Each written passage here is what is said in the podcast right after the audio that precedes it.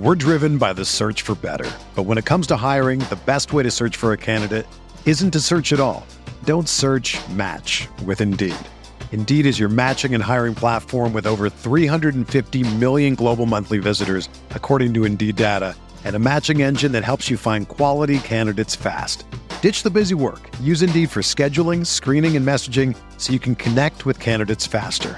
Leveraging over 140 million qualifications and preferences every day, Indeed's matching engine is constantly learning from your preferences, so the more you use Indeed, the better it gets. Join more than 3.5 million businesses worldwide that use Indeed to hire great talent fast. And listeners of this show will get a $75 sponsored job credit to get your jobs more visibility at Indeed.com slash BlueWire. Just go to Indeed.com slash BlueWire right now and support our show by saying that you heard about Indeed on this podcast. That's Indeed.com slash BlueWire. Terms and conditions apply. Need to hire? You need Indeed. This podcast episode is brought to you by Coors Light. These days, everything is go, go, go. It's nonstop hustle all the time. Work, friends, family expect you to be on 24 7. Well, sometimes you just need to reach for a Coors Light because it's made to chill. Coors Light is cold lagered, cold filtered, and cold packaged. It's as crisp and refreshing as the Colorado Rockies. It is literally made to chill. Coors Light is the one I choose when I need to unwind. So when you want to hit reset, reach for the beer that's made to chill. Get Coors Light in the new look delivered straight to your door with Drizzly or Instacart. Celebrate responsibly. Coors Brewing Company, Golden, Colorado. The NBA is back. Where else can you get this type of drama? Where else does history hang from the rafters? Jaylen Brown throws it down. Where else is your own city home to your biggest rival? The battle of the lane is real, people. And 30 feet is still in range. Curry knocks it Where else can a city this loud be this slept on? Where else is history still in the making? Oh, my goodness! Where else? The NBA, only here. Season begins December 22nd on ABC, ESPN, TNT, and NBA TV.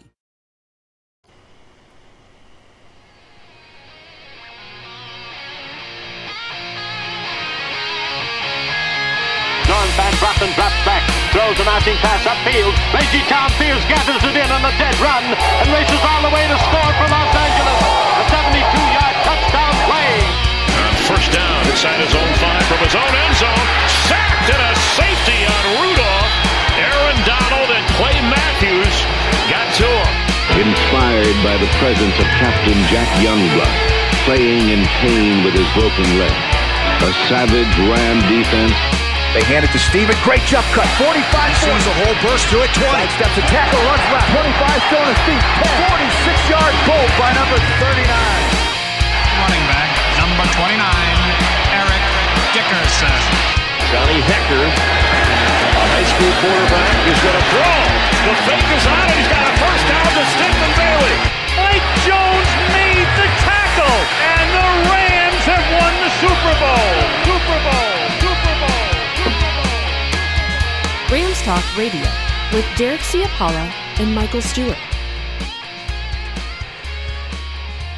Welcome to Rams Talk Radio. This is Derek Ciapala, my co-host, my partner in crime, former Los Angeles Rams defensive back Michael Stewart. It's a Monday post-game show. We were all tied up on Sunday. Things get busy on weekends these days around here. Mike, how you doing? Hey man, I'm doing great, man. It's good to be able to come back here on a, a great Monday and talk some Ram football after another win. So man, excited. Another win. I think that's a bit of a understatement. Rams go into Philadelphia, and uh, the score is not even indicative of how much of a domination it was. 37-19 in a game that gifted the Eagles a touchdown. A Rams turnover today, anyways. What are your first thoughts of the game? What were your you know, were you shell shocked a little bit? 37-19, Philadelphia gives them all kinds of problems, and here we go.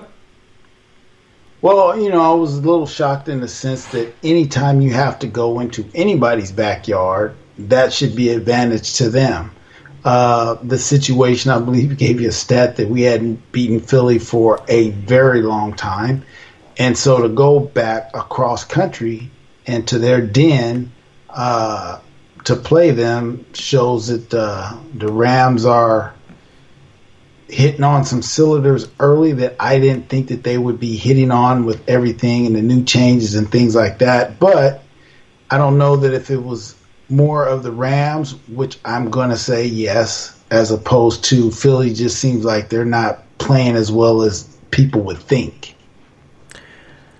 I mean, it's kind of a hard one to judge because the Cowboys haven't played up to their potential yet either. But, you know, we talked about the game last weekend.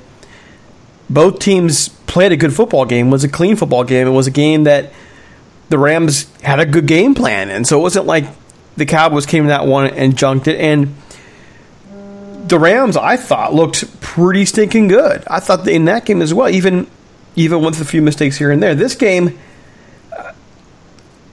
a mistake from Cooper Kupp is pretty much the blemish on this.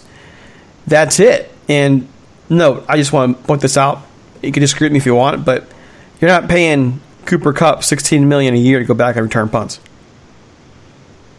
I just want to point that out. I'm not sure what is going on there. Uh, you, would you pay your 16 million dollar guy to go back and return well, punts? The thing is, you're, you're looking at uh, a player. I mean, Deion Sanders was one of the best to do it, and I would imagine he was one of the higher paid DBs uh, pretty much throughout his career. So you're going to put a guy back there. Uh, Cooper Kupp's done it before. He has sure hands, and he's going to make the right decision at the right time. So most of the time, you get down to this. Yeah, well.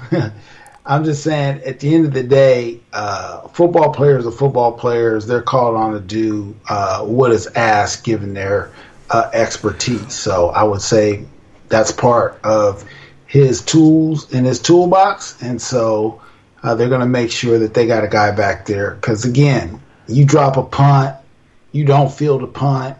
You know, that's a big momentum swing when you're talking about, you know, possessions in a football game. Mike, you know what's a big momentum swing? Losing your $16 million receiver to a torn ACL, because Lord knows we have seen a crazy amount of injuries these first two weeks, and the Rams have gone through unscathed. I'm not sure you're going to pay this man to sit back there and return punts and risk injury when you need him in your offense. Well, you need him in the offense, but there's one thing that you know when you put on the helmet and pads that – there's a chance of injury. The thing is, you don't want to go into the game thinking about it like, oh man, if they put me back on punt return or kick return, man, I, it really increases my chance to get injured. No, you got to go in the game and be ready to play uh, full out no matter where you are at all times. Uh, and I definitely agree. This uh, year, too many ACLs. and my humble opinion, they're trying to say it's the turf, but I, I just mm. believe you're you're trying to ask guys at that level to ramp up to game level with not the normal time that you have to do it. And I just I just feel like it has a lot to do with that. So yeah. But I mean yeah, no preseason, right? I mean no pre no preseason and you know for what it's worth the off season not really either. I mean you technically couldn't be around, or if you were, it had to be in a real, real small numbers. Now, I'm, I'm hoping guys, well, I know they were getting their workouts in somewhere, but it's not the normal. You show up at a facility, get your workout in, go get some uh, training in, some massage or whatever, and then go home and you do that all off season. Normal mini camps, normal preseason camp, and then hit hit the game your mind and your body all work on those time frames. But if you're saying we may play, we may not play, we may play, hey, do these Zoom meetings, oh, we're gonna play. Come to camp three weeks and then we hitting it hard, that's a lot.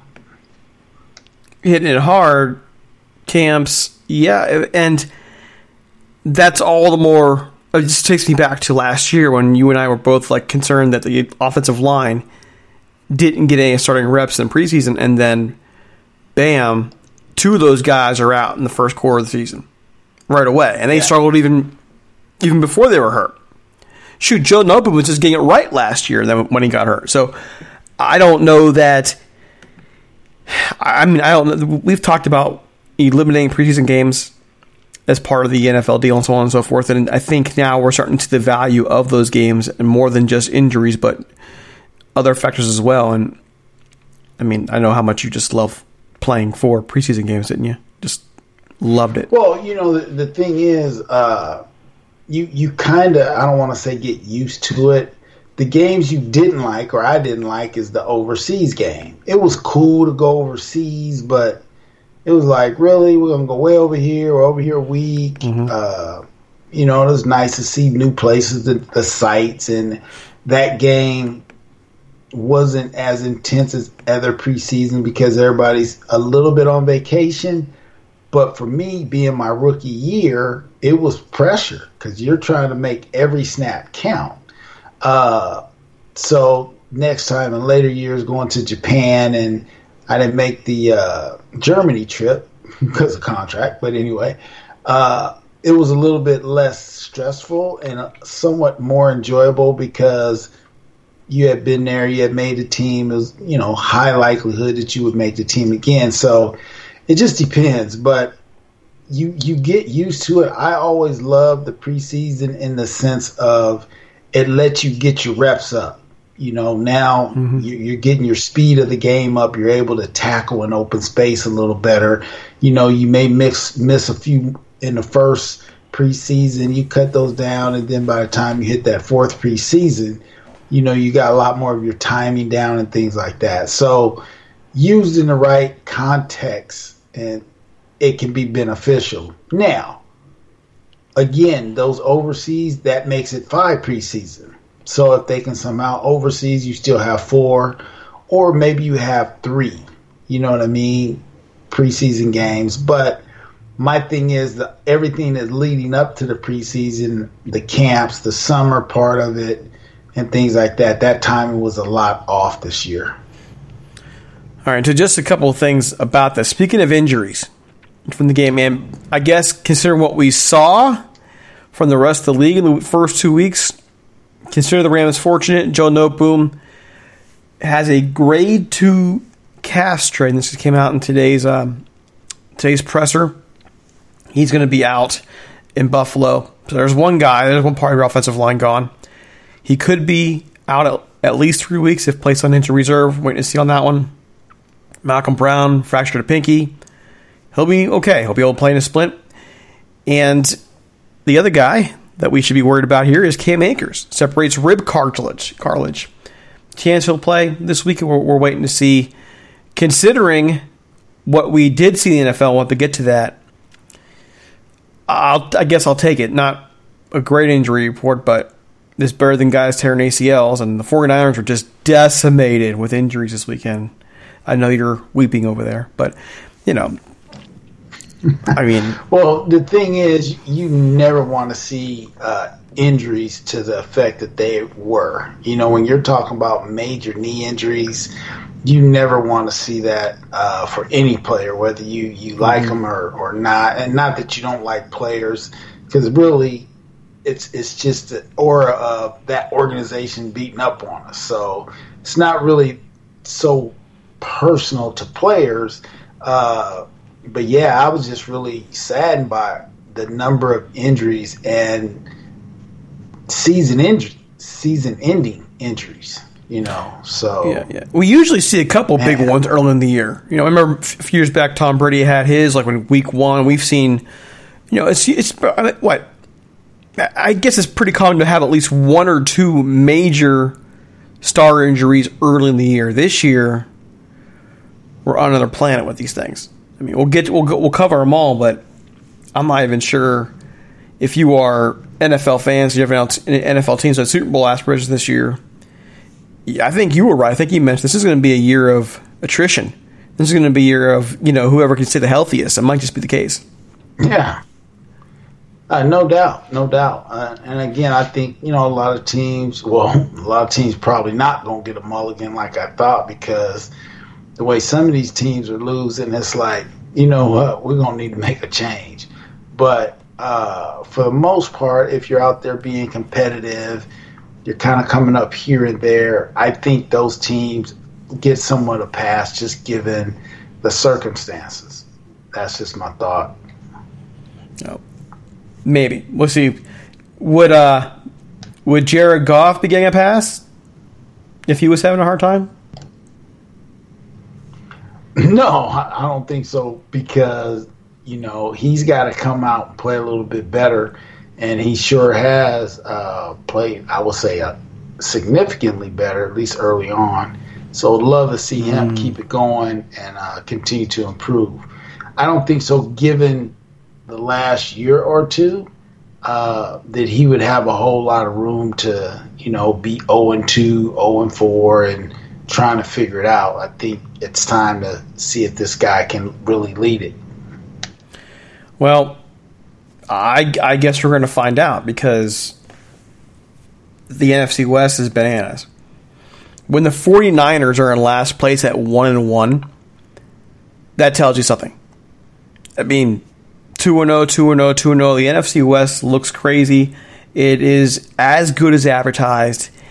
And we have all of our division games ahead of us to, you know, to see. So, looking at the actual stats for the game, total yards, Rams 449, the Eagles 363, passing yards 258 for the Rams, 242 for the Eagles, 191 rushing yards. The Rams opened up that playbook quite a bit.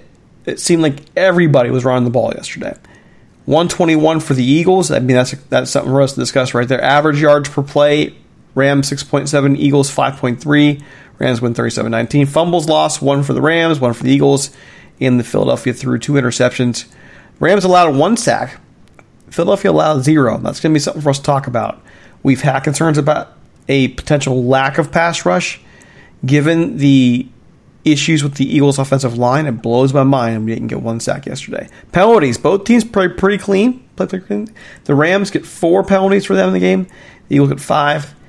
Individually, for the Rams, Jared Goff, 20 of 27 for 267 and three touchdowns. That's a much nicer touchdown to interception ratio than last year. Darrell Henderson, 12 touch, uh, 12 touches, 12 carries, 81 yards and a touchdown. Malcolm Brown, 11 carries, 47 yards. Robert Woods, 3 carries, 19 and touchdown. And so on and so forth. Cam Akers is 3 for 13 before getting injured. Receiving, Cooper Kupp, 5 catches for 81 yards. Tyler Higbee, 5 catches, 54 yards and three touchdowns. Van Jefferson, four for 45. Tackles. Let's see here. Well, can't forget Cooper Kupp's fumble that was lost on a bonehead play. You got to admit it, bonehead play. Uh, tackles overall, Micah Kiser, 16 tackles in this game. Got to ask you about that. John Johnson with eight, Jordan Fuller with nine, Troy Hill with eight. So lots of movement there from the secondary. No sacks again. Uh, Sam Sloman had a few people covering the game looking a little, getting a little concerned, a little nervous. Let's ask you about Sam as well. The Eagles, their stats.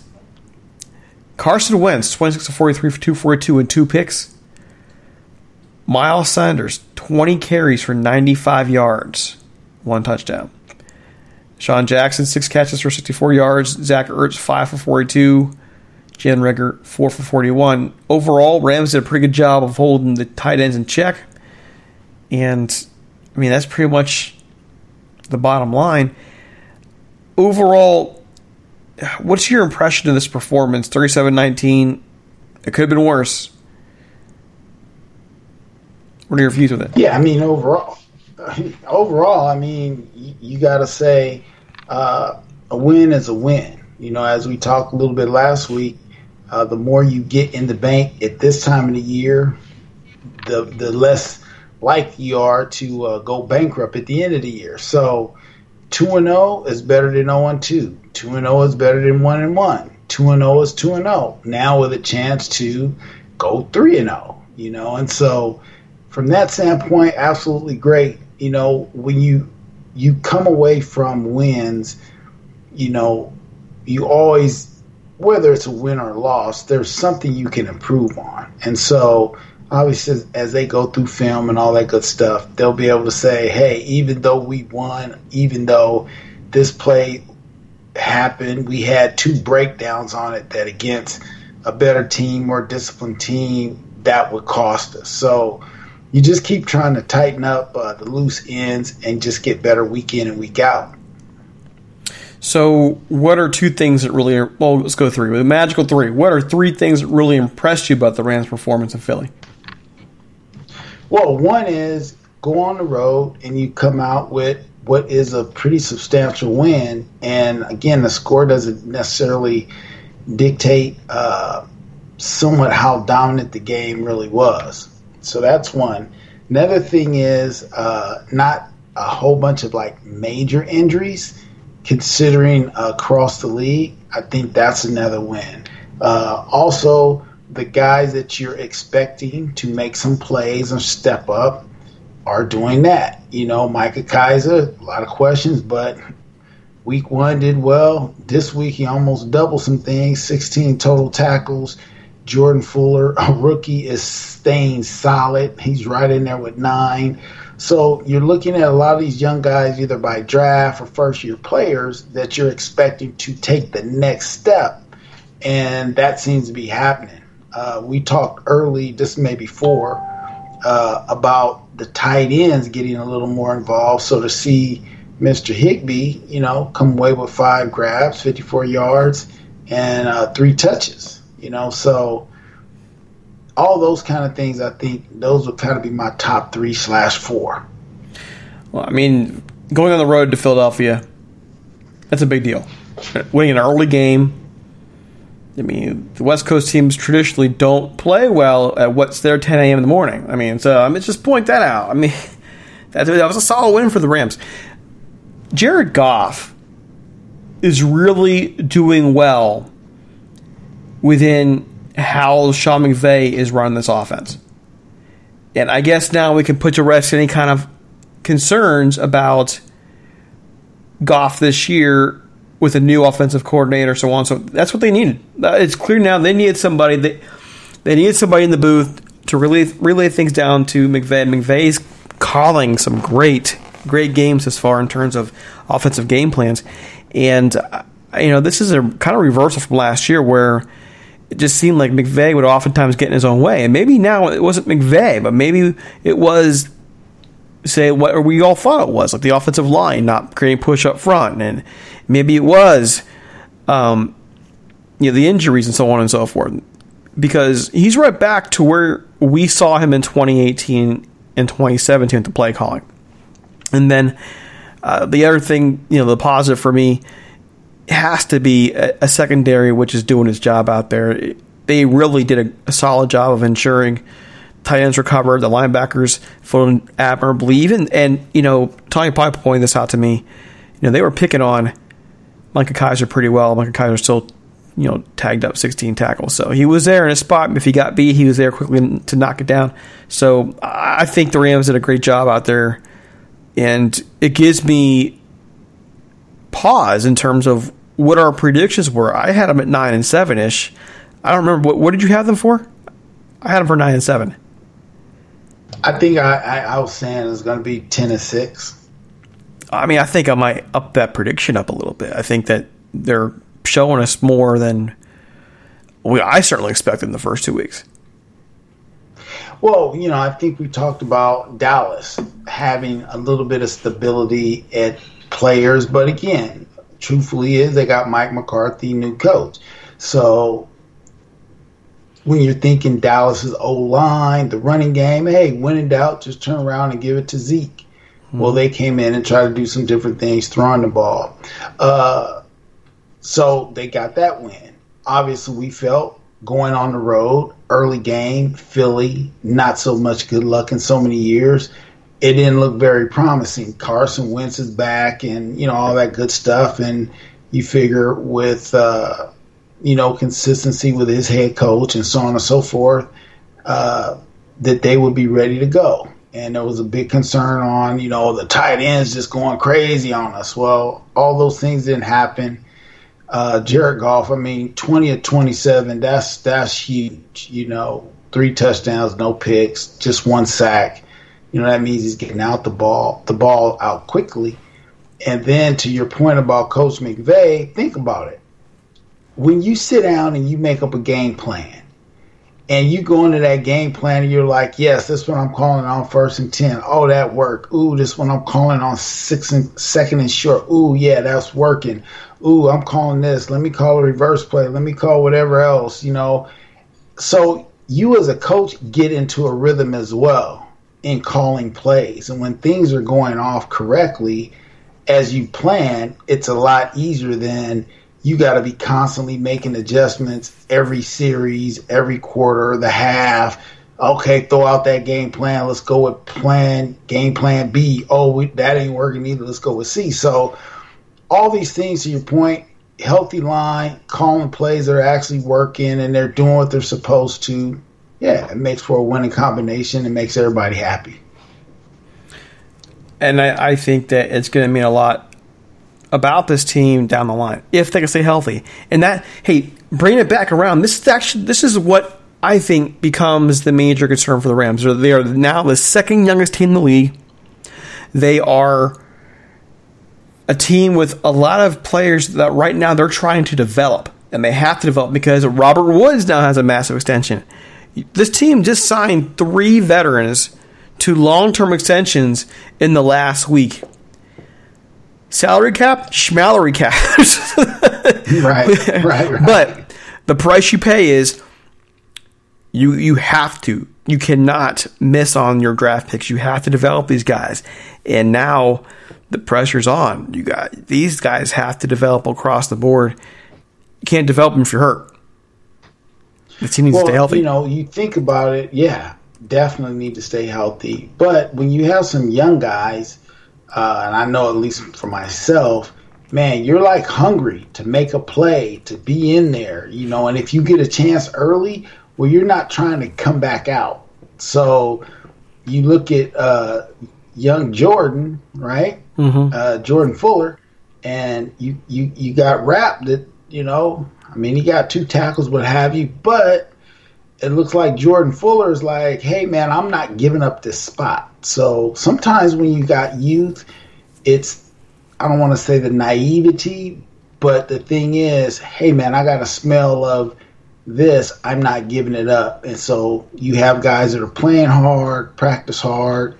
Uh, obviously, if you're a veteran, you may be able to look at film a little bit better, but maybe not because it depends on what you did in college. So I'm excited with the young guys in the first, second year guys uh, gelling, and and again, you know, you got these contract things that could be a distraction in themselves. They don't seem like they have guys are going out playing hard, and that's what you want. And this team is playing hard. I think that this team is playing incredibly smart too. Outside of the Kupp thing, there's a whole lot you can pick at in terms of just dumb plays. The Rams had what was it, four penalties yesterday or five, four penalties? I remember when Jeff Fisher took over this team. And you're I see you're smiling already. And they were young back then too, one of the youngest teams in the league back then, and they were constantly up at the top of the league in penalties. And thus far, the Rams have been pretty disciplined. Not perfect, but pretty, dis- pretty disciplined. We don't see guys that they're losing their cool. We don't see guys that they're, you know, just behaving like fools. For the second youngest team in the league, I think that's a great sign about where this team is going. And I mean, I guess we're on the, Sean McVay boat tonight. He's got this team under control. And that's hard for young guys. Right. So, you know, uh, whatever the combination wasn't as well put together last year, it seems like at least early on, uh, guys are buying into new coaches, new scheme, a little bit on defense or whatever. Uh, or they're buying into, as they say, the sauce. You know, people want mm-hmm. like, well, what is what is Pete Carroll have going on, and those guys up there just play for him year in and year out. They have fun out there, so on and so forth. Well, Sean McVay seems to kind of got his mojo back, uh, and again makes you wonder. Maybe he had to to move a few coaches to to make sure that people recognized him. Not any knock on the other coaches, but they recognized him as not just a guy who might have been given a job, a chance, young guy. Okay, he's cool. This is really Wade Phillips. I mean, I don't know, but to your point, absolutely, Derek. It seems like guys have bought in. We have low penalties, and the reason why I was laughing, you know, Jeff Fisher, we played this more, you know, a maverick. You know, we get them type of uh, thing. So it was a little bit built in in the culture that it's going to be a, few more penalties because mm-hmm. you're going to try to go out and intimidate people. so, uh, but again, sometimes that stuff works if you're super dominant, like the Bears were in those years, or Philly when they had Reggie and Jerome and all those guys, and Seth Joyner, and uh, but it always would cost them down the road because you get that untimely penalty. So, yeah, it was really good to see. You know, only a few penalties, really four penalties. That's nothing in an NFL football game. Well, and just to, to add on to that whole try to intimidate people. On the flip side of it, opposing teams knew they can mess with Rams players and they lose their cool. Yeah, that happened a lot, even to the great Aaron Donald. Yeah, he you know he would occasionally flip his lid, and so I mean I remember the Panthers game when Sam Bradford injured his ACL for the second time, and this, throughout that game the Panthers were doing little things to emotionally get the Rams upset. They just knew how to how to to to squeak them, how to get them upset.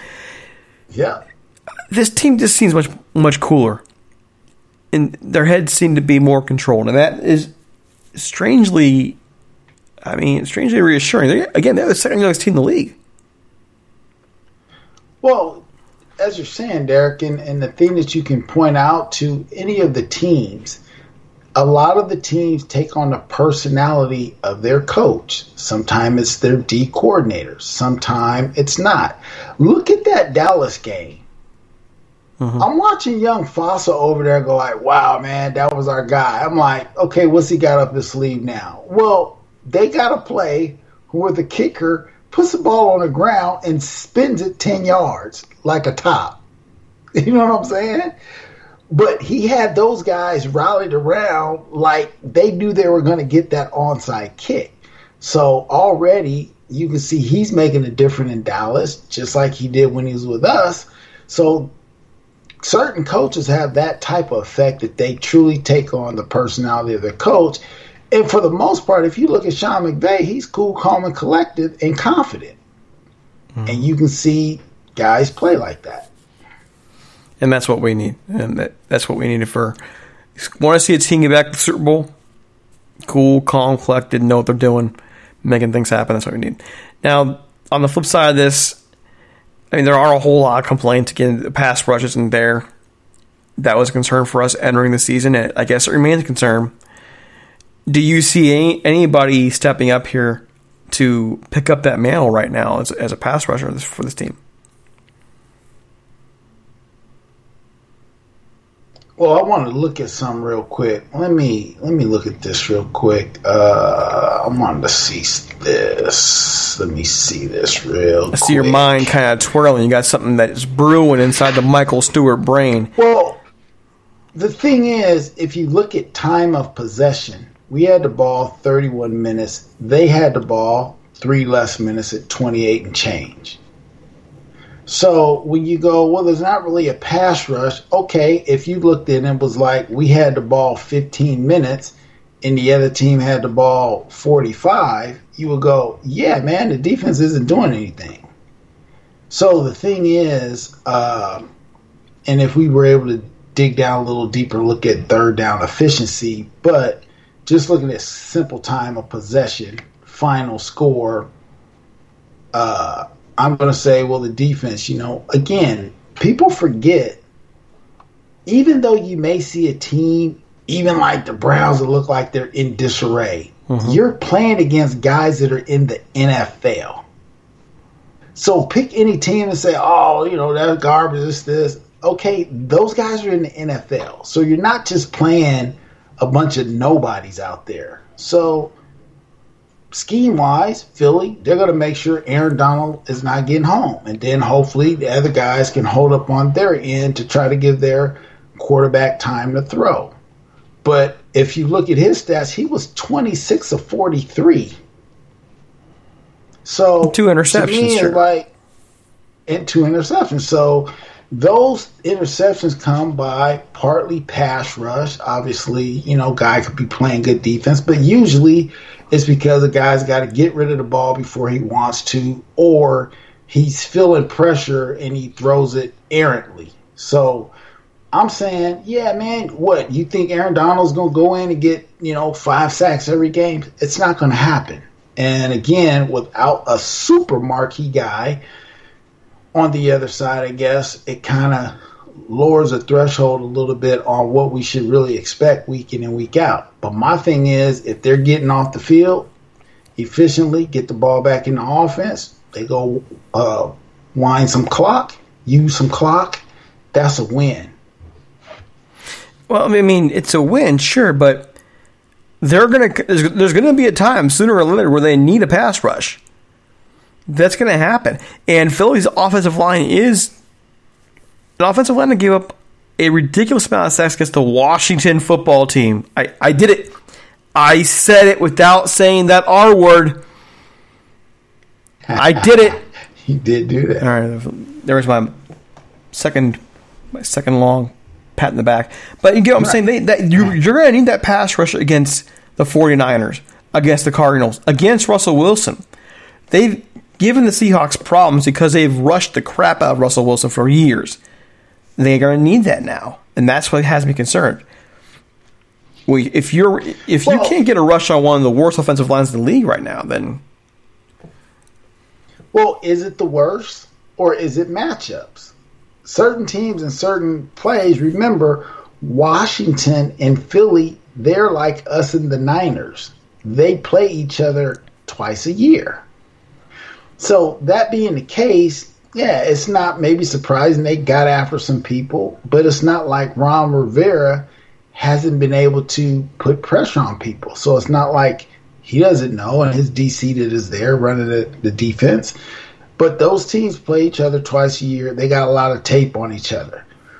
So I'm sure the games that you just spoke of, whether it's Frisco, uh, the nine, I mean Seattle, even Phoenix, and all these other guys, yeah, when we get to play them, it's probably going to be a different game. Guys got a little bit more pin up emotions. Uh, and again, you're talking about stadiums that don't really have people in them. So so you're you're Uh, studying the lack of adrenaline that goes with playing the game in front of people. Well, a little bit of adrenaline, but I'm saying in those games, the adrenaline is going to be there because of who it is. I mean, we'll see. I mean, the Rams and Eagles do not like each other. We all know that. They didn't play last season, but we can't forget 2018, 2017. Those weren't pretty games. I mean, right. that's been there. But I guess that when I'm listening to you talk about that, the one thing that's come to mind, though, is when you're talking about a pass rush, it is about the matchups. Well, where's the matchup for the Rams right now if Aaron Donald's occupied? That's an honest question. Where's the matchup for them if Aaron Donald is double or triple teamed? Right. And so that's where the other part of it, whether it's young guys getting in there or new guys or whatever, they are going to, one, address that. They're like, hey, guys, Aaron got three people on it. You mean one of you guys can't get free? And so those things will get addressed, or they may have to bring some backer pressure or secondary pressure to, uh, you know, combat what may be a lack of pass rush. But I think as we get going, I'm still saying it's still going to take three or four games for teams and to really kind of start hitting their stride because I'm still considering this a little bit of preseason mode. A little bit. We'll find out. And there's, just speaking of preseason, let's wrap it around and we talk about the injuries. Let's do a quick rundown here. Major injuries this weekend. Here we go. The big ones uh, the 49ers. They lose both Nick Bosa and Solomon Thomas, both card the field, both ACL injuries, out for the year. Man, my right knee just kind of hurt. Mention that. Uh, Jimmy Garoppolo did not play. This is per CBS Sports in the second half. Um, Nick Mullens finished the game. He will probably, I mean, high ankle sprain, you never know. High ankle sprains, he can be back in a week. He can be out in three weeks, four weeks. We'll find out. Raheem Mostert and Tevin Coleman both out, uh, both out multiple weeks. That 49ers team is devastating. This is a team that already lost, like Sherman. I mean, this is that's devastating first two weeks season for the 49ers. Uh, Saquon Barkley for the Giants out for the year, ACL injury. Sterling Shepard also was ruled out in that game for the toe injury. Chargers rookie Justin Herbert. He started in place of Tyrod Taylor. Tyrod Taylor had a chest injury before the game. Christian McCaffrey out for looks like six weeks. Okay. Parris Campbell for the Colts. Carter out the field suffered an MCL injury. Okay. It's enough for he might be out for the season. Looks like a low percentage chance he's back, according to um, Jim from from Colts Insider. Uh, see here, Malik Hooker injury to his eighth to to his Achilles. So, oh geez, and that's also being reported. It's a torn ACL, another torn ACL, Mike. Davante Adams hamstring injury. Of course, we know about the Rams injuries. And Drew Lock He's out. Right shoulder injury. We'll see how what goes on with him. Courtland Sutton, wide receiver, torn ACL. This is becoming a recurring theme here. Uh, the, the Dolphins, Byron Jones, groin injury. Doubtful 43. Here we go. Anthony Barr from the Vikings, shoulder injury, suffered apparently a torn pectoral out for season. Let's see. Breshad Perriman for the Jets, week to week with a sprained ankle. Seahawks our linebacker, Bruce Irvin, tore his ACL.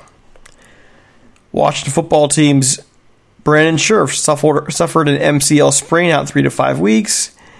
And the Eagles starting linebacker, starting uh, left guard, sorry, Isaac Seumalo is going to miss, quote unquote, some serious, uh, to miss some time, quote, with a knee injury. So that's quite the the list there, Mike. That's um just we Yeah, two. that's uh that that almost makes you sick at your stomach.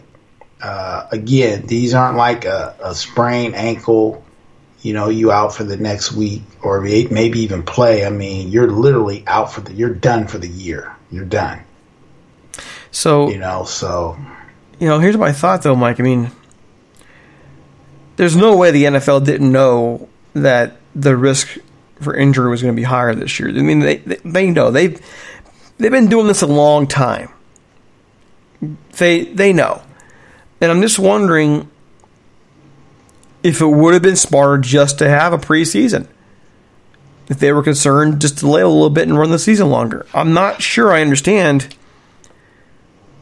Hindsight being 2020, why the NFL did not actually plan for this and to have an alternative plan because this is we're seeing we're seeing guys receive damage to their bodies that will carry with them the rest of their lives. A torn ACL is no joke. You know, you have a large, large possibility of having arthritic knees at a rather early age as a football player, anyways. At a torn ACL, I mean, it's almost guaranteed arthritis, depending on even the, the injury, the level of arthritis. So I don't. I, I guess it bothers me a little bit, Mike. This this is not.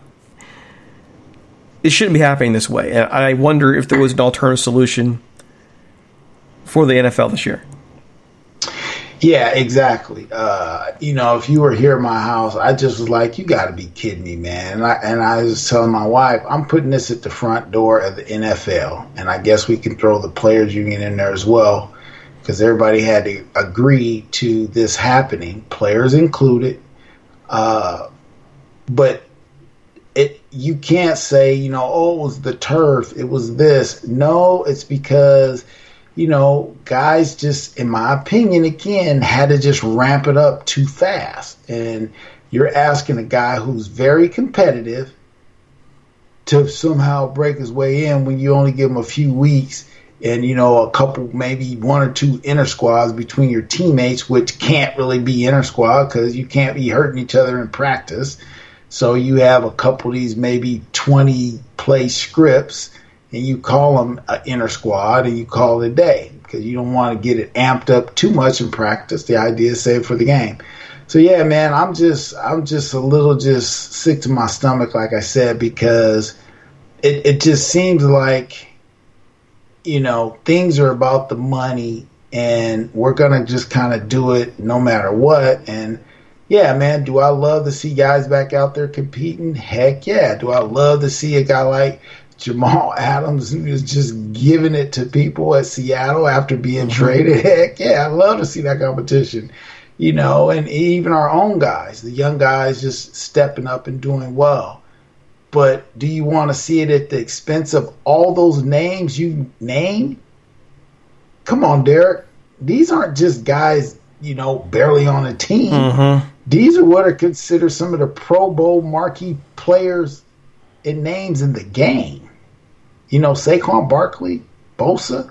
Come on, man. These guys, they're difference makers. And so to see them have to already at second game of what is this, whatever the season is going to be, it just kind of goes like, wow. And to your point, having had an injury, I think one of the deception is people see a guy with an ACL and it's like, oh man, he came back in like X number of months. Okay, yeah, that's really shouldn't be the case.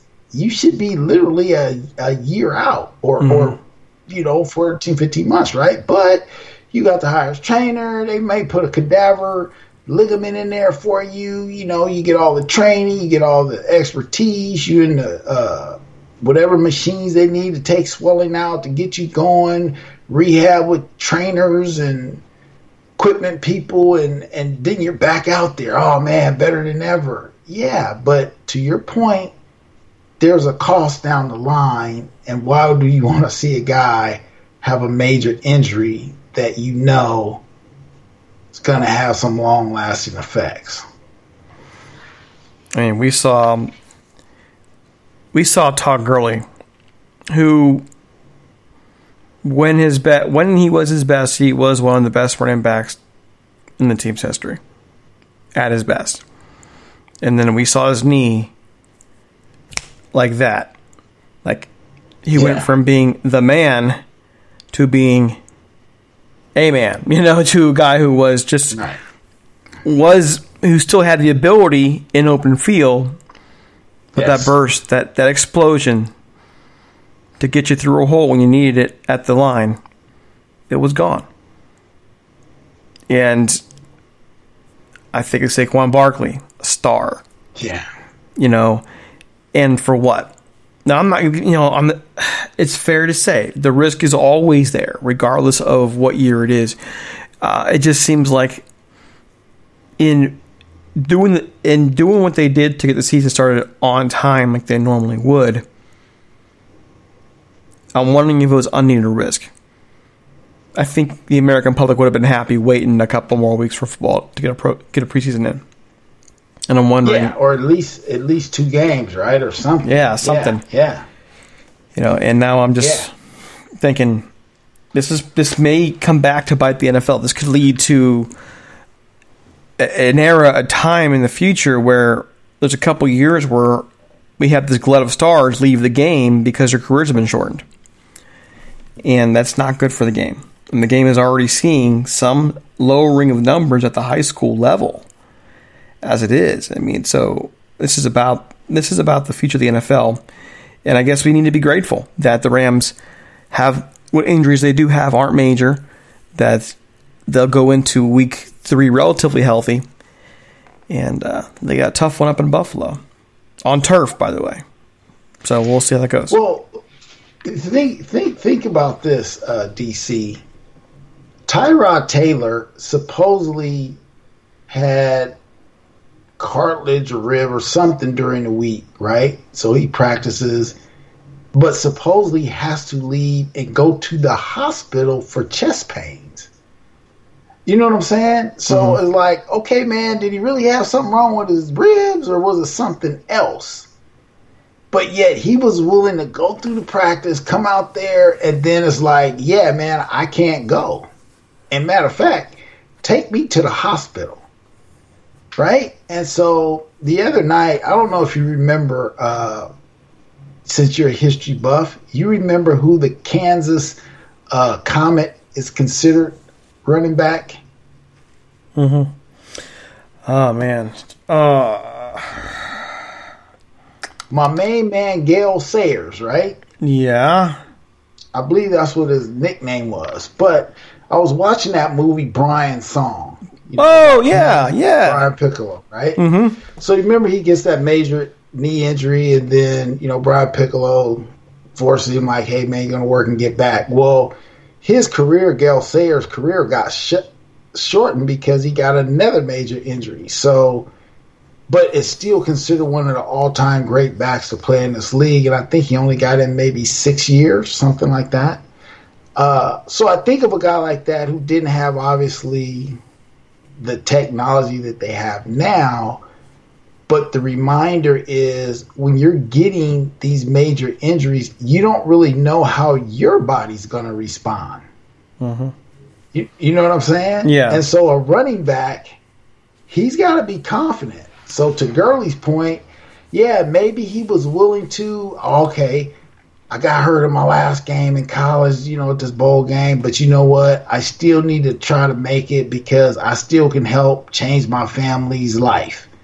Okay, I'm gonna suck it up the first couple years and do what I gotta do to be out here and run. Okay, I did that. I finally got the contract that can set our family in a nice spot.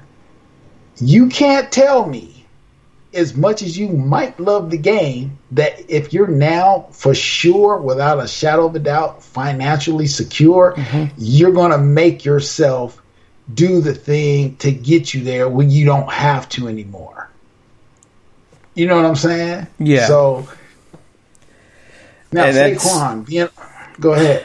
I mean, that's that's gotta be it, and then, and they have to keep they have to keep their best interest of heart in the end. Right. You know, so so I hate folks on a, on a game after a win to end us on such a dour note, but let's take some joy in a couple things here. A, the Rams are two and zero. B, they're yes. pretty healthy overall. They, they considering what the NFL has been the first two weeks are pretty healthy, and you know we expected that it would possibly be you know zero and three season to start the year. Guess what? They're two and zero.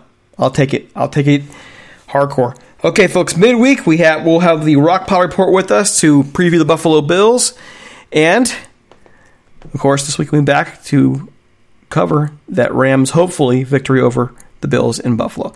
So find Mike on Twitter at one dude twenty three. You can find me on Twitter at DC Apollo. You can find the Rams Talk page at Talk Rams. Don't forget RamsTalk.net has our writers putting out some work. Okay, We'll see you next time. We're out of here. We're gone. Take it easy.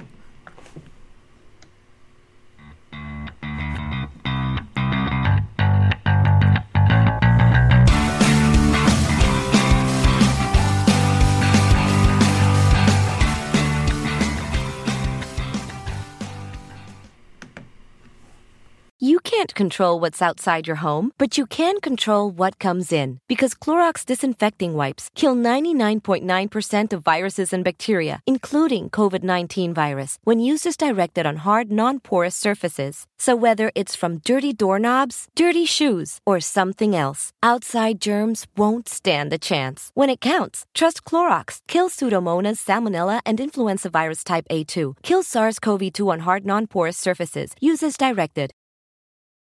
Regina King for Cadillac Escalade. Let's say you make it to the top.